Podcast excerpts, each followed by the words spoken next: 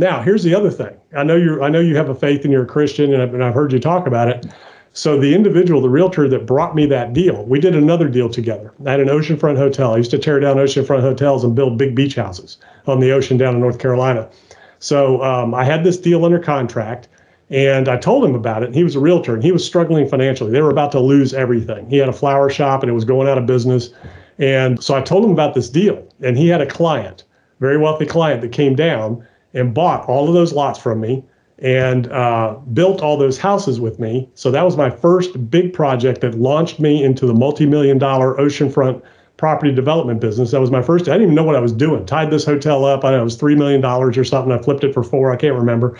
But um, that was my first big deal.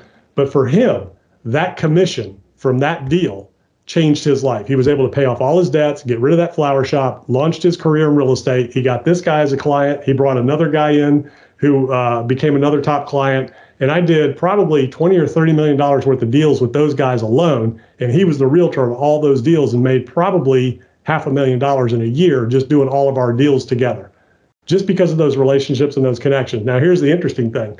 So these three houses that I built where this hotel was, I later found out after I relocated from that area and met another group, big Christian organization, largest uh, college Christian organization, you know, on campus called Chi Alpha. It turns out that they held their retreats in those three houses every single year. I didn't even know that.